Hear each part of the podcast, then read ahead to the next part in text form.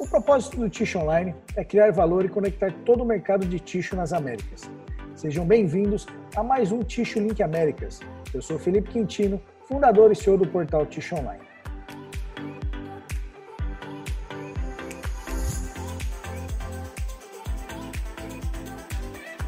No programa Ticho Link Américas, nós vamos falar o que está acontecendo de mais relevante em todo o mercado de papel ticho em cada região das Américas.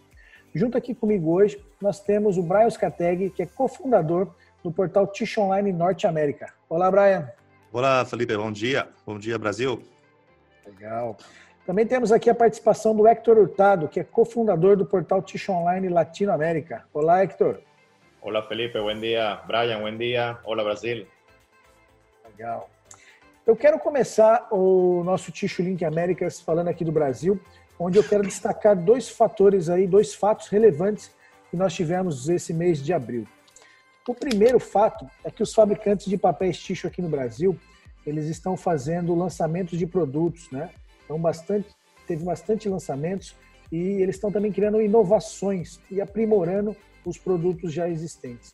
Isso é muito bom aqui para o nosso mercado, que agrega valor nos produtos de ticho, né?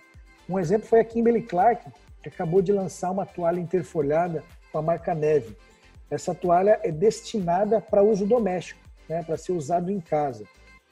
Com isso, a empresa está criando uma, uma nova categoria de produtos para o mercado de consumo. Então, eles estão trazendo um produto que era da linha profissional para a linha de consumo para uso dentro de casa. Então, é um lançamento muito interessante, uma categoria nova que está surgindo aqui no Brasil por conta da pandemia né? então estão se usando muito mais toalhas em casa.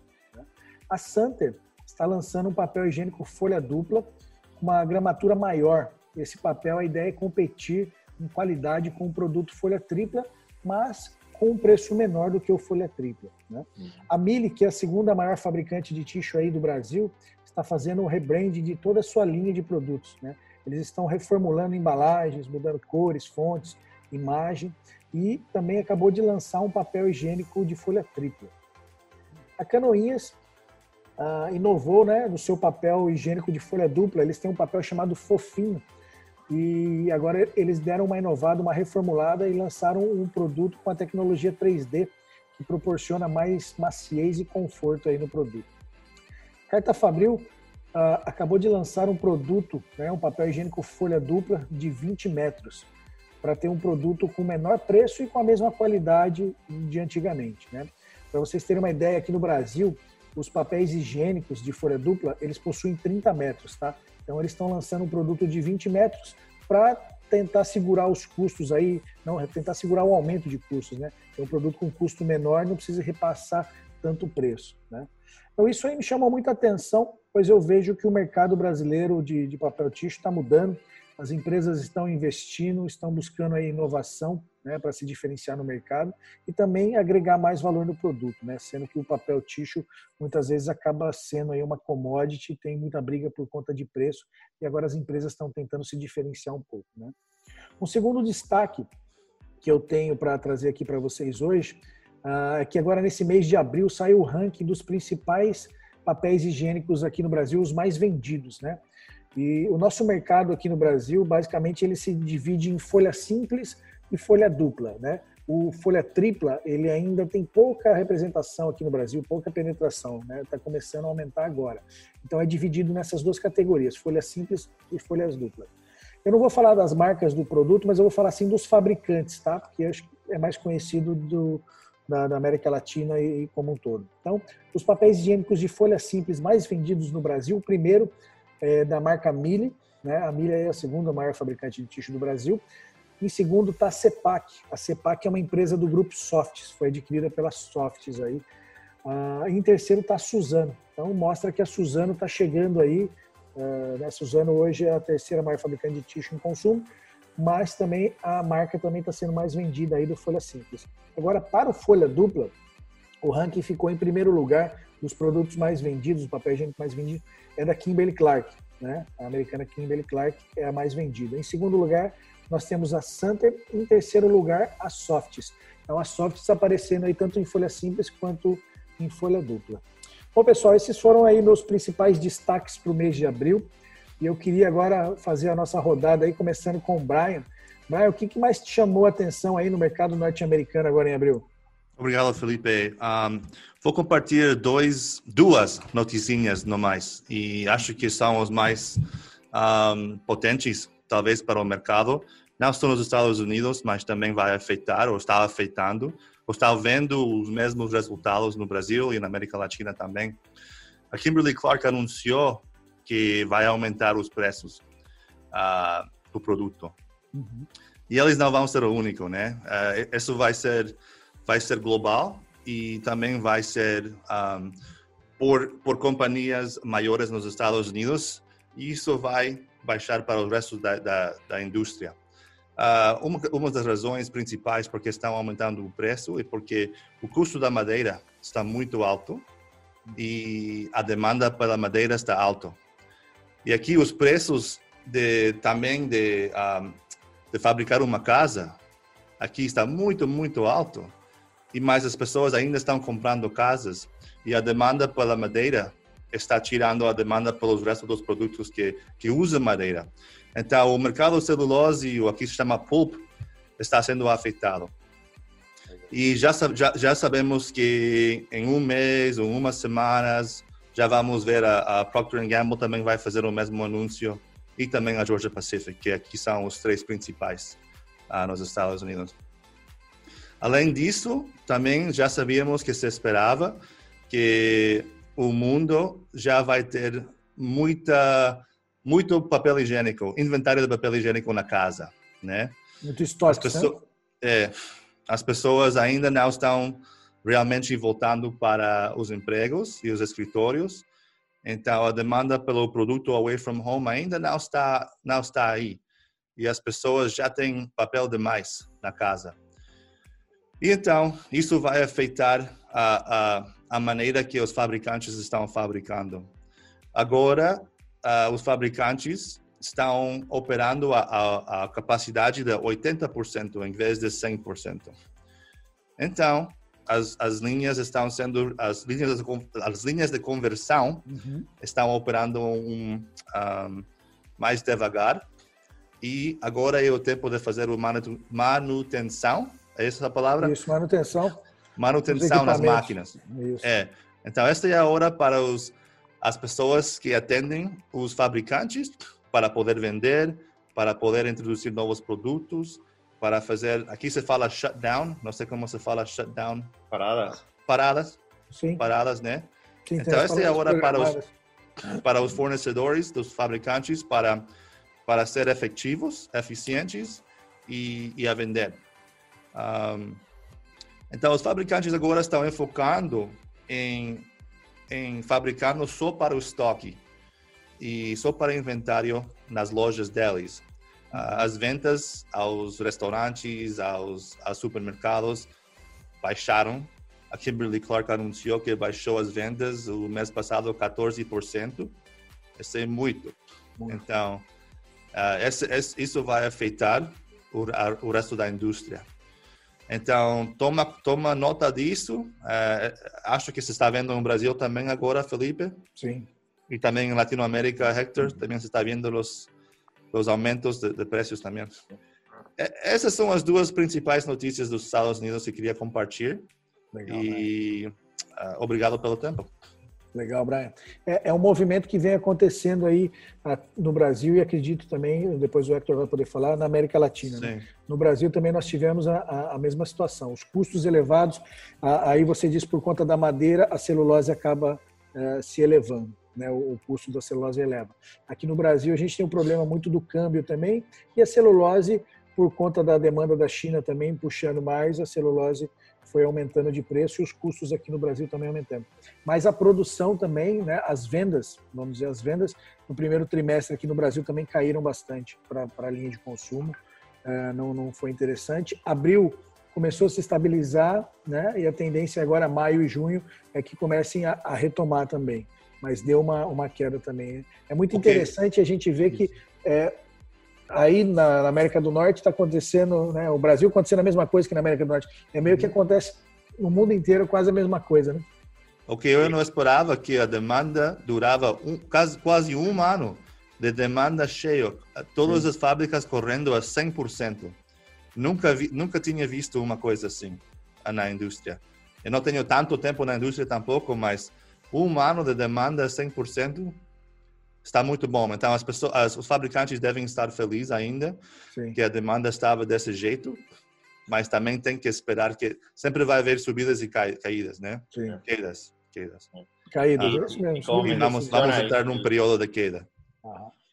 Sí, como menciona, con algunos clientes que hemos hablado también, el incremento de los costos de la materia prima y del flete también en los productos, algunos han experimentado hasta casi un 30%, 40% en incremento de los costos y solo han logrado pasar un 10% en el producto final por ahora. Todavía están un 20, 30% por abajo de lo que están absorbiendo. Y yo creo que eso se va a ver a medida que el año sigue pasando, ese incremento de costo también hacia los productos de alguna manera pero también si hay un exceso de papel va a poner una presión también en el precio de venta del producto. Entonces va a ser interesante cómo se va a comportar el mercado en dos, tres, seis meses com essas duas forças atacando, né? Sim, é isso mesmo. Aproveitando, Hector, é, o que mais te chamou a atenção no mercado latino-americano aí é, esse mês de abril? Sí, eh, yo creo que una de las noticias más importantes de, de este mes de abril eh, fue que la empresa de origen sueco Essity aumentará su participación en Productos Familia, empresa de origen colombiano, para los que no conozcan. Uh, tenía el 50% de propiedad en Productos Familia y en realidad ellos eh, compraron parte de la empresa desde el año 1985. Ya tenían acciones en Productos Familia y llegaron hasta un 50% y este mes han anunciado que van a comprar otro 44% de la empresa, lo cual los llevaría a ser 94% accionistas mayoritarios de Productos Familia, ¿no? Eh, la compra, ellos eh, anunciaron que fue por 1.540 millones de dólares estadounidenses y Grupo Familia, para los que no conocen, es una empresa que tiene operaciones en ocho países, no solo de tissues, pero también de productos de cuidado personal, como toallas femeninas, pañales, y tienen presencia de venta en 16 países de Latinoamérica. Wow. Es una, una, compra bastante importante para Essity, ya que en Latinoamérica Essity tiene participación en México, pero es independientemente de esta operación de Grupo Familia, son separadas. Y ahora tienen Grupo Familia para el mercado del Caribe, eh, parte Centroamérica y Suramérica. Entonces tendrían esos dos mercados, digamos, eh, participación en Latinoamérica. yo creo que eso fue una noticia importante y como mencionabas tú, Felipe, en, Latinoamérica también se vio el lanzamiento de varios productos nuevos por las empresas, algunos innovadores y algunos refrescando lo que ya, ya ofrecían. Pero siguiendo hablando de Grupo Familia o ahora Essity, eh, anunciaron lanzar dos productos. Uno de ellos es uno de 100% fibras recicladas, pero no solo en el papel, sino también en el empaque. Familia nota que el plástico que se utilizó para empacar estos rollos también viene de fibras 100% recicladas y el mismo empaque puede ser reciclado para volver a ser utilizado también.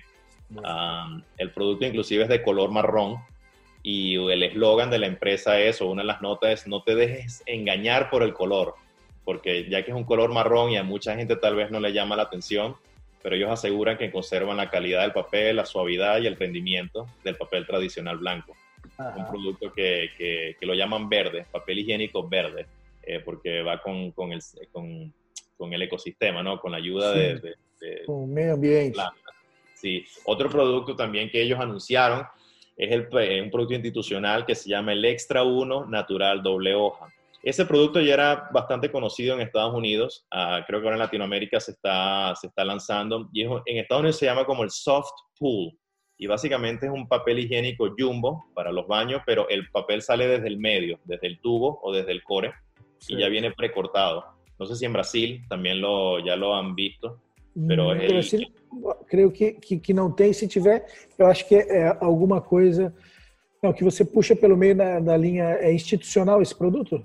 Sí, es institucional. institucional tem, el pensador de plástico y sale como un facial, sí. así en el medio. En Estados Unidos hay dos tipos, inclusive Brian, Georgia Pacific los hace, el, sí. el GRT o el Jumbo Roll Tissue, lo ponen en un dispensador y sale del medio, el soft sí. pool.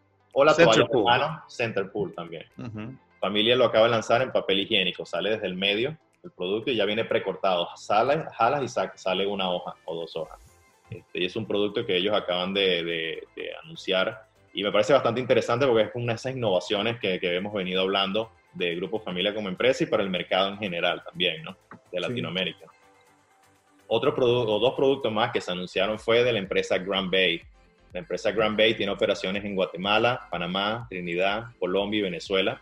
Y lanzaron dos productos. Uno de ellos, el Rosal Eco, que también va en atención al medio ambiente, que ofrece eh, con un empaque que fue de, utilizado de fibras reciclables y fibras recuperadas para fabricar el papel y el empaque. Y lanzaron un producto más, a, digamos, a, de, de, premium, que sería el de tres capas, el Rosal Ultra Soft. Pero básicamente el mercadeo tras este producto es que el producto lo pasan por procesos de alta temperatura para controlar también el nivel de pH y desinfección de las materias, uh, asegurando que el producto no tiene ningún microorganismo en el mismo, es 100% limpio el producto. Ahorita con, también un poco atado con el tema de la pandemia, ¿no? Y todo lo que sí. es mantener limpio y otros productos que, que también lanzamos. Entonces, en resumen, anunciamos el lanzamiento de cuatro productos en el mercado. De seguro hay muchos más que vamos a encontrar, pero pareciera ser también una tendencia de los convertidores para, para seguir innovando en el mercado de Latinoamérica.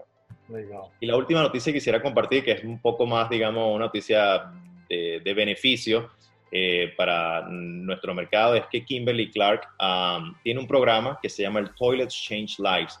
¿Y qué significa eso? Que Kimberly Clark uh, aporta saneamiento básico a secciones de Latinoamérica en donde tal vez carecen agua limpia o productos de higiene personal. Y en su cuenta de LinkedIn, inclusive, ellos anuncian que alrededor de 80 millones de personas en Latinoamérica no disponen de saneamiento básico uh -huh. y más de 20 millones no tienen el acceso al agua potable. Uh, Kimberly Clark anuncia que ha impactado alrededor de 1,3 millones de personas en ocho países en América Latina con este programa. Y me parece una, una iniciativa bastante buena para aquellas secciones del país que no tienen acceso a estos productos, no necesariamente el agua, pero productos de higiene personal también, sí. para que nuestros productos puedan llegar a, a, todos los sectores del mercado también. Eh, es un resumen de lo que hemos anunciado en Latinoamérica en el mes de abril. Este, y si tienen Legal, algum comentário, sim. Legal, Hector, obrigado. É, esse programa da Kimberly Clark, eles têm aqui no Brasil também, eles fazem esse programa aqui no Brasil. A Softs também lançou algum tempo atrás um programa parecido, focando também na, na parte de água potável. Uhum. Eles têm um programa muito interessante aqui no Brasil também. Para vocês terem uma ideia, aqui no Brasil, uh, ah, 50% da população não tem acesso a saneamento básico. Bom. Ninguém imaginava isso aqui no Brasil. É, a gente tinha isso também. Então, no Brasil, o saneamento ainda tem muito para se desenvolver. E para vocês terem uma ideia, no Chile, se não me engano, é mais de 90% do, do país tem saneamento básico.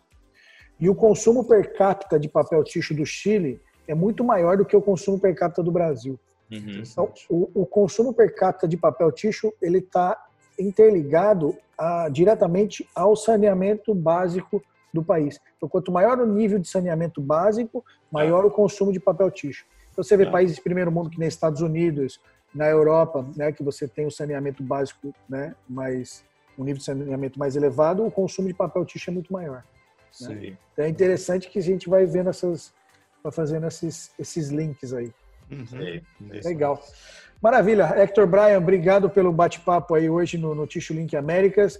Obrigado para você que está nos assistindo ou nos ouvindo.